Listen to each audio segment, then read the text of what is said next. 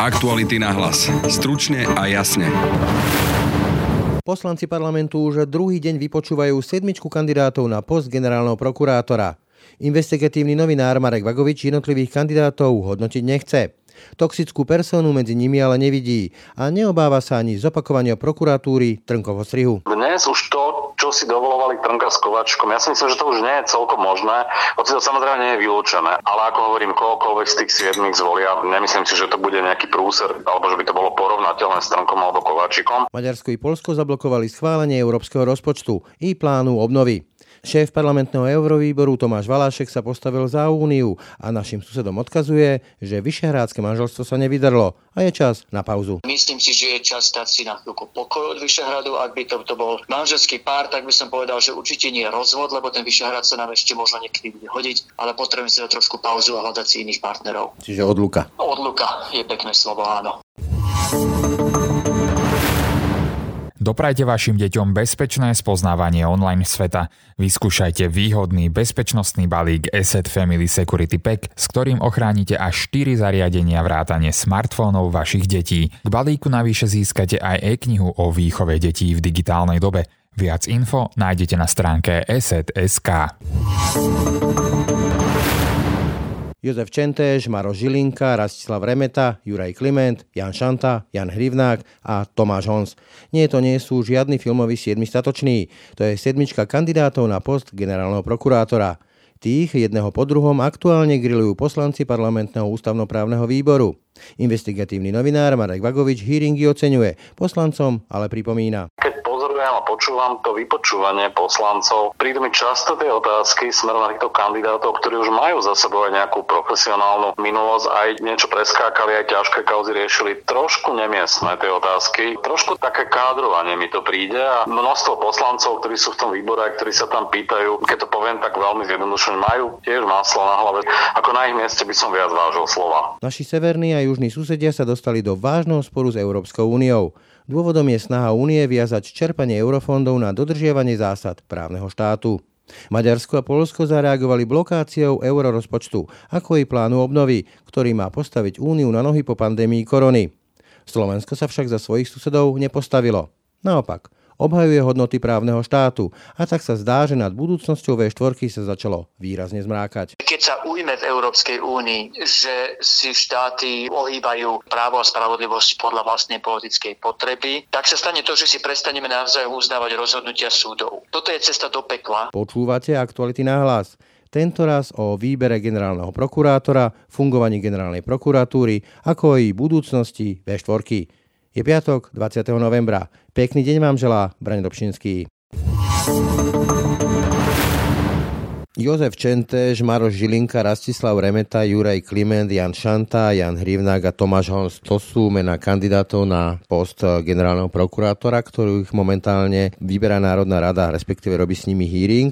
Počuli sme už Čenteša, Honza Hrivnáka, aktuálne vypočúvajú poslanci súdcu Klimenta. No a telefonická linka nás už spája s kolegom Marekom Vagovičom. Ahoj Marek.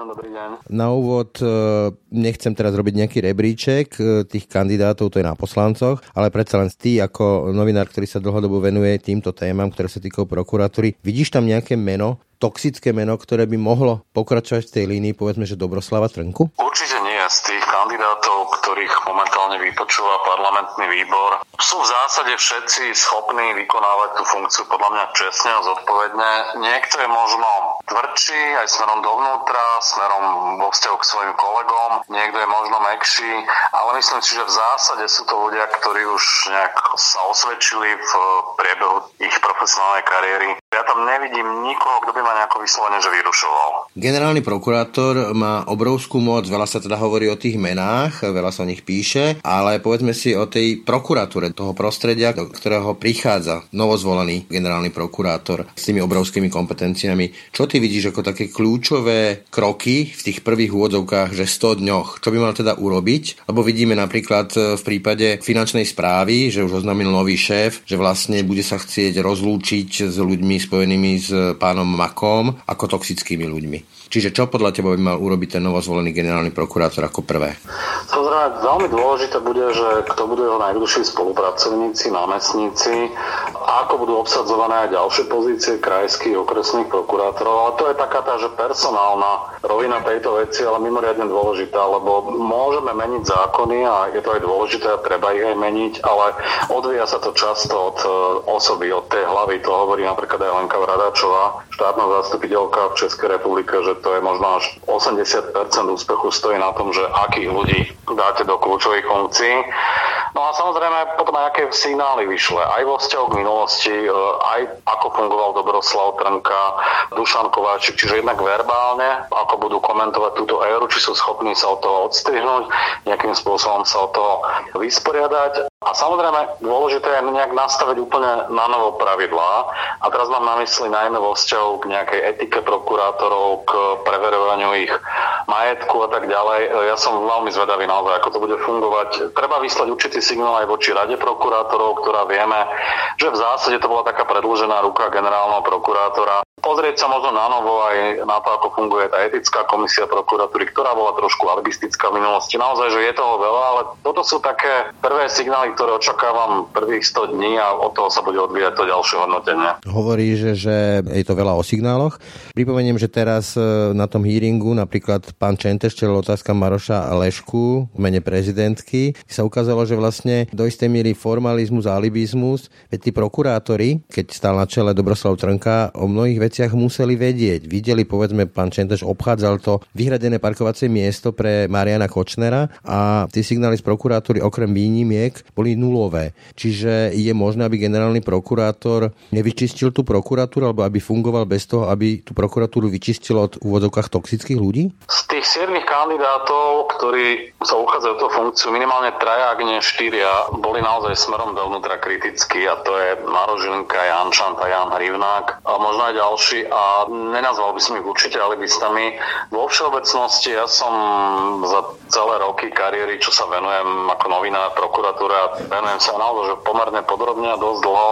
Ja som s rôznymi ľuďmi z tohto prostredia samozrejme v tom čase aj komunikoval viem, ako to tam fungovalo. Aj som o tom samozrejme aj písal, overoval som tie veci ja som im ale zároveň vyčítal, že treba sa nejakým spôsobom spojiť, zomknúť, vyjadriť e, tie pochybnosti. Aj verejne dnes to vidia, keď grillujú poslanci, že to bola možno chyba, že sa nespojili ako sudcovia. Oni hovoria, že prokuratúra samozrejme inak funguje, monokracia, oni boli de facto podriadení toho generálneho prokurátora, nemali takú procesnú ani inú nezávislosť, ako mali sudcovia. Napriek tomu si myslím, že to bola že to bola chyba. Na druhej strane, keď pozorujem a počúvam to vypočúvanie poslancov, on. So prídu mi často tie otázky smerom na týchto kandidátov, ktorí už majú za sebou aj nejakú profesionálnu minulosť, aj niečo preskákali, aj ťažké kauzy riešili. Trošku nemiestne tie otázky, trošku také kádrovanie mi to príde a množstvo poslancov, ktorí sú v tom výbore a ktorí sa tam pýtajú, keď to poviem tak veľmi zjednodušene, majú tiež maslo na hlave, sú v rôznych politických stranách, majú rôznych lídrov, ktorí majú za sebou rôzne škandály. Ako na ich mieste by som viac vážil slova. Tak trošku sa predvádzajú možno. Vrátim sa k tým e, právomociam generálneho prokurátora. Je to monokratický orgán, generálna prokuratúra. Ak je prokurátor pánom trestného konania, tak vlastne generálny prokurátor je pánom prokurátorov, dá sa takto povedať.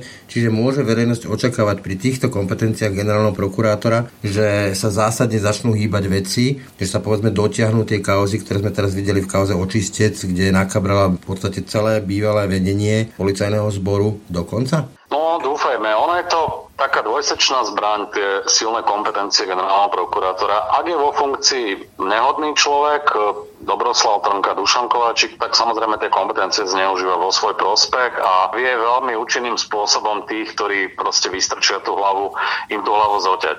A ak je v tej funkcii ale čestný človek, zodpovedný, tak môže tie silné kompetencie využiť aj správnym smerom. Ja sám som zvedavý, ako to bude využívať nový šéf prokuratúry, lebo tie oprávnenia sú naozaj vysoké. Vieme, že už dnes nemôže vydávať napríklad negatívne pokyny, že nariadovať nejaké zastavenie trestného stíhania a podobne, ale môže dávať pozitívne pokyny, čiže niekoho obviniť tak ďalej, čo sa dá tiež samozrejme zneužiť svojím spôsobom v nejakej politickom boji alebo tak. Ale tak e, naozaj som zvedavý, že, že ako ich budú využívať. Kľúčové je samozrejme aj tá transparentnosť ohľadom výberu prokurátorov, čakateľov prokuratúry, aby to bolo také otvorené, ako je konkrétne aj toto vypočúvanie. Za veľmi dôležitú vec považujem aj to náhodné pridelovanie spisov, ako je to na súdoch.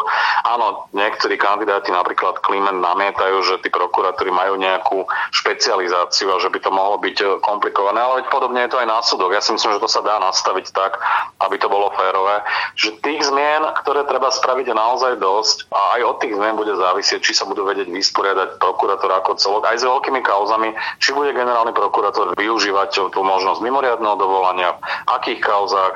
Naozaj má silnú pozíciu a môže tie silné kompetencie, ktoré sa ukázali v minulosti ako toxické alebo ako kontroverzné, využiť aj v prospech dobrej veci. Pri tých obrovských kompetenciách, ktoré spomínáš, nedá mi, aby som sa nevrátil k tomu, že vlastne aj Dobroslav Trnka alebo špeciálny prokurátor Kovačík boli kedysi volení veľkou väčšinou poslancov a to aj poslancov strán, ktoré neboli, povedzme, že nazvime to, že skorumpované absolútnym slova zmysle. Hovorí sa, že moc korumpuje, absolútna moc korumpuje absolútne. Neobáva sa, že tie obrovské kompetencie potom môžu niektorého z tých kandidátov, ktorý sa stane prokurátorom, generálnym prokurátorom, zviesť z cesty, ako sme to už videli? Samozrejme, nie je to vylúčené, ale myslím si, že dnes sme v inej situácii. Keď to porovnávame v čase, keď boli volení prvýkrát do funkcie Trnka a Kovačík, o nich sa až tak veľa nevedelo, respektíve v zásade nemali za sebou až také nejaké toxické veci z minulosti, veľké kauzy a tak ďalej. Boli svojím spôsobom tak trochu nepopísané listy.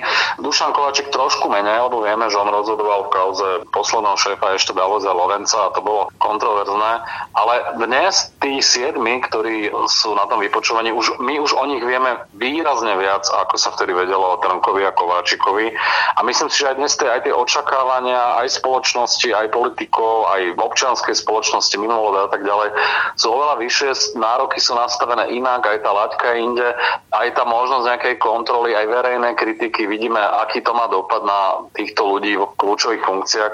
Myslím si, že sa to bude dať ľahšie skontrolovať, odmerať a že dnes už to, čo si dovolovali Trnka s Kovačkom, ja si myslím, že to už nie je celkom možné, hoci to samozrejme nie je vylúčené, ale už tým, ako sa ten systém celý otvára a myslím si, že ak by sa niečo také opakovalo, to čo bolo v minulosti, že by ten generálny prokurátor robil také tie psie kusy, myslím si, že tí podriadení, ktorí tam sú, a to sú aj tí, ktorí napríklad sa dnes uchádzajú o tú funkciu, už nebudú ticho, lebo vidia, kam to vedie, že sa to otočilo proti ním. Jednoducho, že ten proces je už trošku niekde inde, že sme ďalej. Možno aj médiá a organizácie mimoládneho sektora, ktoré povedzme, že strážia túto oblasť. Presne tak, že tá možnosť kontroly efektívnej je ďaleko vyššia, ako bola kedykoľvek v minulosti. V každom prípade jedna vec sú mená a funkcia generálneho prokurátora, druhá vec je systém. Vieme, že svojho času, kedy si tu bola veľká téma systém prokuratúry, generálnej prokuratúry, či ho nezmení na ten český model státneho zastupiteľství. To keby teraz akože odplávalo a nejde to paralelne, že voľba a zároveň e,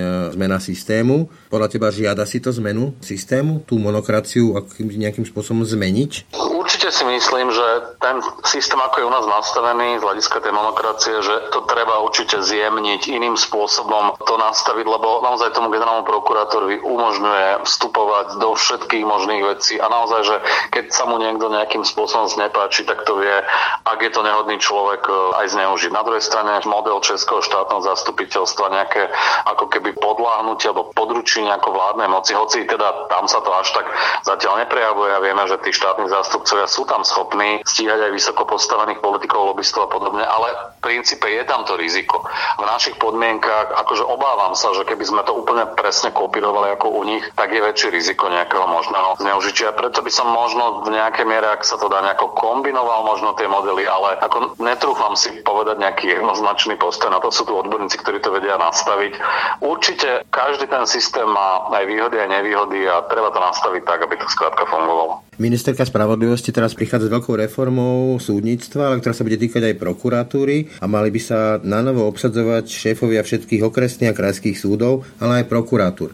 Ja si živo viem predstaviť, že opozícia to bude interpretovať ako akési personálne čistky. Na druhej strane, aké máš ty očakávanie od tohto? Môže to priniesť zásadné zmeny, alebo naopak môže to viesť k nejakým dohodám vládnej moci o svojich prokurátoroch? Treba si uvedomiť, že sme v mimoriadnej situácii. Sledujeme takmer denne zásahy na vidíme, že špeciálny prokurátor, hlava inštitúcie, ktorá by mala dohliadať na boj s organizovaným zločinom, s korupciou, bol sám súčasťou zločineckej skupiny. Tá prokuratúra je do veľkej miery prehnitá, a to teraz nehovorím o konkrétnych ľuďoch, je tam aj veľa slušných prokurátorov a tak ďalej. Tá doba si vyžaduje určité mimoriadne opatrenia. Ja som bol na začiatku, keď sa začalo hovoriť o tom, že generálnym prokurátorom môže byť aj neprokurátor, bol som trošku taký opatrný, skeptický, javilo sa mi, že je to našité na konkrétneho kandidáta na Daniela Lipšica, voči ktorému som ako osobne nič nemal, myslím, že by bol dobrý generálny prokurátor, len sa to tak javilo. Postupom času, keď to sledujem, všetky tie akcie, o ktorých tu hovoríme, už dnes nie som tak striktne voči tomu nastavený a myslím si, že môže to byť aj človek mimo prokuratúry. Možno v istom zmysle by to bolo aj, aj lepšie, že nemá nejaké väzby, ale ako hovorím, kohokoľvek z tých siedmých zvolia, nemyslím si, že to bude nejaký prúser, alebo že by to bolo porovnateľné s Trnkom alebo Kováčikom. Tie výberové konania na okresných prokurátorov, ja nemám nič proti, ale musí to byť rovnako transparentné, otvorené ako je vypočúvanie na generálneho prokurátora. Naozaj ten proces musí byť veľmi férový, aby nebola žiadna zámienka ani zo strany opozície alebo iných subjektov to spochybňovať. A vzhľadom na to, že naozaj v akom bahne je svojím spôsobom tá prokuratúra, tak je to podľa mňa aj na mieste, ale treba to urobiť, že maximálne férovo. Čiže podľa teba je možné to urobiť takým spôsobom, aby v úvodzovkách, poviem nadnesene, zavial do celej prokuratúry nový vietor. Bez pochybností. No áno, lebo veď vidíme, ako to funguje to močanie tých prokurátorov na rôznych úrovniach. Ako naozaj treba, aby sa dostali do tých pozícií okresných prokurátorov odvážni, čestní ľudia, ktorí sa nebudú báť ísť aj proti moci, či už bývalej alebo aktuálnej. Ale musia to vyhrať vo férovej súťaži, to jednoducho inak nejde. A ty osobne veríš tomu pri poznaní politickej reality, že sa podarí povedzme už budúci týždeň zvoliť naozaj dobrý kandidát, že tam nebudú nejaké politické hry a to povedzme aj zo strany niektorej zo strán vládnej koalície? Nemyslím si, že v prvom kole bude zvolený generálny prokurátor. Ja si myslím, že až teda po tom prvom kole si tie strany vládnej koalície sadnú a budú zvážovať ďalšie šance, budú hľadať nejaký prienik. Nakoniec oni to aj deklarovali, že si najprv urobia vypočutie a až potom budú rozhodovať v nejakej miere politicky, lebo však je jasné, že ak chcú zvoliť niekoho čo najskôr, no tak musí tam byť potom zhoda naprieč tými stranami alebo aspoň väčšinová. Čiže no, dúfam, že, že naozaj vyberú z tých siedmých e, prokurátora, ktorý ako keby najbližšie bude k tej predstave tej otvorenosti a toho, že to tam naozaj vyčistí. Lebo teda naozaj treba povedať, že hoci tí kandidáti nie sú toxickí, ako je medzi nimi rozdiel. To ukazuje aj to vypočúvanie a aj výrazné rozdiely sú medzi tými jednotlivými kandidátmi. Toľko kolega investigatívny novinár Marek Bakovič. Ďakujem ti za rozhovor. A ja ďakujem. Do počutia. Maďarsko a Polsko začiatkom tohto týždňa v Bruseli vetovali dohodu o 7-ročnom rozpočte únie, ako aj plán obnovy, tzv. recovery plán. Dôvodom je, že EU sa podarilo presadiť nový právny mechanizmus o previazanosti čerpania eurofondov s dodržiavaním zásad právneho štátu. Boli vo štvrtok rokovania eurolídrov, nepodarilo sa nájsť e, kompromis. Viktor Orbán ako aj Polsko trvajú na svojom a hrozia tým vetom rozpočtu. No ale Slovensko sa postavilo na stranu Európskej únie. Jasný postoj prezentoval ako minister zahraničných vecí pán Korčok, tak aj šéf parlamentného eurovýboru Tomáš Valášek, ktorým sa momentálne rozprávame prostredníctvom telefonickej linky a ktorý hovorí ale aj okrem iného, že prepojenie distribúcie eurofondov s dodržiavaním princípov právneho štátu nie je dokonalým riešením. Citujem, som si dobrý vedomý rizik, napríklad to, že neexistuje dohodnutá definícia právneho štátu, ale vidím to tak, že si potrebujeme ustražiť, aby neprišlo k zneužitiu novej politiky. Či tá základná otázka. Nemajú pravdu Maďarsko a Polsko, že ten právny štát, vieme čo to je, ale je to trošku vágne a nemôže sa to stať akousi palicou na tých, ktorí neposlúchajú, teda na Maďarsko a Polsko? Nie, nemajú. Je iste možné za určitých okolností, že ten nový princíp, že eurofondy sa podmienujú dodržiavaním princípov právneho štátu, že by to mohlo byť zneužité, ale faktom je, že ten hlavný argument, že v základných zmluvách nie je nič takého, čo by umožňovalo Európskej komisii konať, ten argument jednoducho stojí na hlinených nohách. Zmluva Európskej únie jasne hovorí o potrebe dodržiavať právny štát. Nedefinuje presne, čo to je, ale každý rozumieme, že keď začne vláda znásilňovať uznávať alebo ohýbať rozhodnutia súdu po svoj politický prospech, že toto nie je v súlade s právnym štátom. Takisto je úplne jasné, že keď začne vláda vytvárať takú obrovskú koncentráciu vlastníctva médií vo svojich rukách, ako to robí Maďarsko, takisto to nie je v súlade s demokraciou a správnym štátom, tak ako mu rozumieme v Európskej únii. Myslím si, že Európska únia, dokonca som presvedčený, že Európska únia má nielenže právo, ale aj povinnosť v takýchto situáciách konať a že je to v prospech Slovenska. Z toho jednoduchého dôvodu, že keď sa ujme v Európskej únii, že si štáty ohýbajú právo a spravodlivosť podľa vlastnej politickej potreby, tak sa stane to, že si prestaneme navzájom uznávať rozhodnutia súdov. Už sa to deje, holandské súdy napríklad odmietli nedávno vydať polského občana do Polska, lebo argumentujú, že polské súdy už nie sú nezávislé. Toto je cesta do pekla, pretože všetko sa nám rozpadne slobodný trh. A obzvlášť krajiny ako my, Slovensko, relatívne menšia krajina, ktorá závisí na príleve zahraničných investícií, pre nás by mohlo byť tragické, ak nám prestanú, alebo našej časti Európy prestanú zahraniční investori dôverovať, kto by dal milióny, potenciálne miliardy do krajín, ktorých súdom neveríme a hrozí, že proste o tie majetky prídeme, o tie investície a nebudeme ich môcť vydobiť naspäť.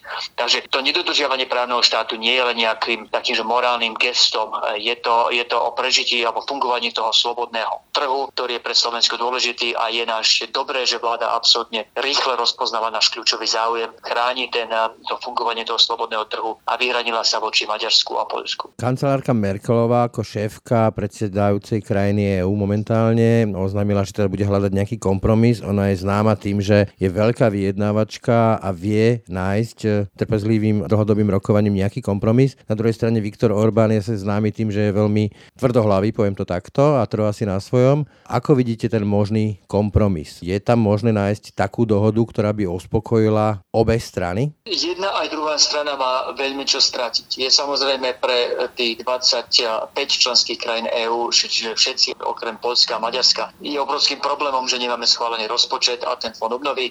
Mimochodom pre Slovensko tieto kroky Maďarska a Polska v praxi znamenajú, že ten fond obnovy zrejme bude spustený neskôr, čo je veľkým deficitom pre nás, alebo veľkým problémom pre nás, pretože v tom fonde obnovy, ktorý má podporiť štrukturované reformy, dôležité reformy u nás na Slovensku, sú už aj tak teraz šibeničné termíny a je jednoducho možné, že kvôli tým krokom Maďarska a Polska jednoducho niektoré reformy nestíhame. Takže toto je prakticky dopad krokov našich vyšehradských partnerov na slovenské pomery.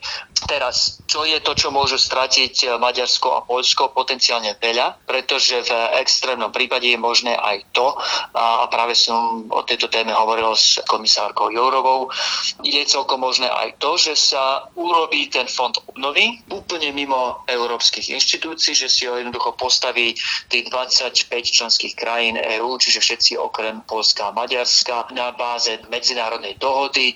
No, pánovi samozrejme Polska a Maďarsko prišli o desiatky miliard eur, ktoré mali ísť na reformy v Polsku a v Maďarsku. Takže obe strany majú čo stratiť. Tá moja obava je, že to nebude také ľahké, napriek tomu, že ten dôvod na kompromis je veľmi silný z tej príčiny, že Viktor Orbán nie len, že je tvrdohlavý, ako ste povedali, ale on priamo vyhľadáva a potrebuje ten konflikt s Európskou úniou a s európskymi inštitúciami kvôli svojmu vlastnému politickému prežitiu v Maďarsku. Začína mu trochu háprovať ekonomika, už, už nevie argumentovať tým, že väčšine zvyšujete životné štandardy a je samozrejme pri moci už vyše dekády, takže už sa aj trochu ľudovo povedané obkúkal a potrebuje ten konflikt, aby sa naďalej udržal v očiach verejnosti ako ten garant práv Maďarska voči nejakým zahraničným nepriateľom. Takže ten jeho dôvod na nejakú rýchlu dohodu je veľmi malý, on bude skôr minimálne krátkodobo ten konflikt špicovať. Čiže keď sa to rokovanie bude ťahať, je možné, že prídeme o peniaze z toho plánu obnovy? Nie, lepšie povedané. Je isté, že plán obnovy bude založený, v nejakom spôsobu bude rozbehnutý. Ten záujem on tu je, ten dôvod na rozbehnutie pretrváva, ale pokiaľ sa Maďarsko a Polsko zásadne nepohnú vo svojich pozíciách, tak je veľmi silná možnosť, že bude urobený úplne inak, ako je teraz nastavený, že jednoducho nebude to nástroj Európskej únie, ale bude to nástroj skupiny krajín, ktoré sa medzinárodnou dohodou dohodnú medzi sebou, že tieto peniaze si požičajú a investujú ich tak, ako pôvodne predpokladal plán obnovy Európskej únie. Avšak toto všetko môže potrvať niekoľko týždňov, ak nie mesiacov, kým to rozbehneme. A v tom pláne obnovy, ten plán obnovy už teraz predpokladá, že všetky tie peniaze musia minúť do roku 2026, čo v prípade komplexných ťažkých reforiem, ktoré na Slovensku v rámci neho zvažujeme, veci ako reformy školstva, zdravotníctva či pozemková reforma, no tak tie sa nerobia z roka na rok. Šibeničné termíny. Viac, čím viac času stratíme, čím neskôr sa ten plán obnovy rozbehne, pokiaľ nepríde k úprave aj tých konečných termínov, pokiaľ nebude odložené ten rok a ten termín, kedy tie projekty majú byť hotové, tak potom sa srkne jednoducho ten čas na reformy a je možné, že kopa tých dôležitých reformy jednoducho sa nebude dať stihnúť. Ten scénar, ktorý naznačuje, môže oprášiť tú ideu alebo môže viesť tej idei, ktorá tu bola pred časom tzv. dvojrýchlostnej Európy alebo európskeho jadra, kde povedzme krajiny ako Nemecko, Dánsko, Holandsko a podobne utvoria nejaké jadro a umýjú si ruky, tak povediať, nad krajinami ako Maďarsko a Polsko? Ono sa to už deje. Ak sa stane to, čo som načrtol, že sa vlastne ten plán obnovy urobí mimo európskych štruktúr, Mimochodom je tu ešte aj iná drobne pozmenená alternatíva, že sa urobí za využitie tzv. posilnenej spolupráce, alebo európske zmluvy povolujú rozbehnúť iniciatívy, do ktorých sa nezapoja všetky členské krajiny. Napríklad ten európsky prokurátor funguje na tejto báze, že jednoducho väčšina krajín sa pod to podpísala a spolupracuje s ním, lepšie povedané s ňou, ale niektoré krajiny nie. Takže už sa deje v Európskej únii to, čo ste popísali, že sa jednoducho niektoré krajiny vynechávajú, či dobrovoľne alebo jednoducho preto, že sa s ním nebolo možné dohodnúť z niektorých iniciatív Európskej únie a v tých otázkach právneho štátu, to bude hlavne Maďarsko a Polsko s tými finančnými dopadmi na nich. Oni prídu v konečnom dôsledku, ak to takto skončí, v prípade Polska o niekoľko desiatok miliard, minimálne viac ako 10 miliard eur, prípade Maďarska suma porovnateľná s tou našou. Sú to miliardy eur, o ktoré by prišli. Ten jasný postoj Slovenska prezentovaný vami, ale najmä ministrom zahraničných vecí, pánom Korčokom, ktorý je nesúhlasný s Viktorom Orbánom a Polskom, znamená to začiatok konca V4, lebo V4 je vnímaná v Európe cez Viktora Orbána. A logickou otázkou je, že prečo Slovensko má byť e, v tieni alebo obávať politiku Viktora Orbána, či pána Kačinského a či to nie je skôr stratou než prínosom. Už dlhšie verím a hovorím otvorene, že za súčasnej vlády v Poľsku a Maďarsku s Viktorom Orbánom a s pánom Kačinským pri moci je V4 pre Slovensko momentálne skôr príťažou. Viktor Orbán hovorí a koná v mene V4 bez akéhokoľvek pokusu, bez akéhokoľvek snahy konzultovať so zvyškom V4 Budapešť to robí pravidelne. Osobne som sedel na stretnutiach, na večeriach, kde pán Orbán hovoril, Vyšehra chce toto, Vyšehra chce toto s nulovými konzultáciami so slovenskou diplomáciou či vládou. Urobili to nedávno, keď rozbeli Inštitút pre skúmanie práva alebo právneho štátu. Vyšehradský inštitút, musím počiarknúť, aj s Vyšehradom názve, bez akékoľvek konzultácie so Slovenskom či Českom. A ja si myslím, že vzhľadom na Orbánovú reputáciu v Európe a vzhľadom na to, že Orbánové ciele v Európe sa dramaticky líšia od našich, my sme si jasne povedali, že je v Slovenskom zájme byť čo najviac integrovaný do EÚ. Používame euro, chceme byť súčasťou eh, všetkých aktivít Európskej únie. Je to dôležité pre náš, aj pre našu bezpečnosť a prosperitu. Za daných okolností byť vnímaný ako súčasť nejakého Orbánového, Orbánovej skupiny priateľov je pre nás, ak nie devastačné, tak minimálne veľmi škodlivé. Takže neviem, že to začiatok konca Vyšehradu, ale myslím si, že je čas stať si na chvíľku pokoj od Vyšehradu. Ak by to, to bol manželský pár, tak by som povedal, že určite nie je rozvod, lebo ten Vyšehrad sa nám ešte možno niekedy bude hodiť, ale potrebujeme si dať trošku pauzu a hľadať si iných partnerov. Čiže odluka. Odluka je pekné slovo, áno. Toľko šéf eh, parlamentného eurovýboru Tomáš Valašek. Ďakujem za rozhovor. Ďakujem aj ja vám. Dovidenia. Aktuality na hlas. Stručne a jasne.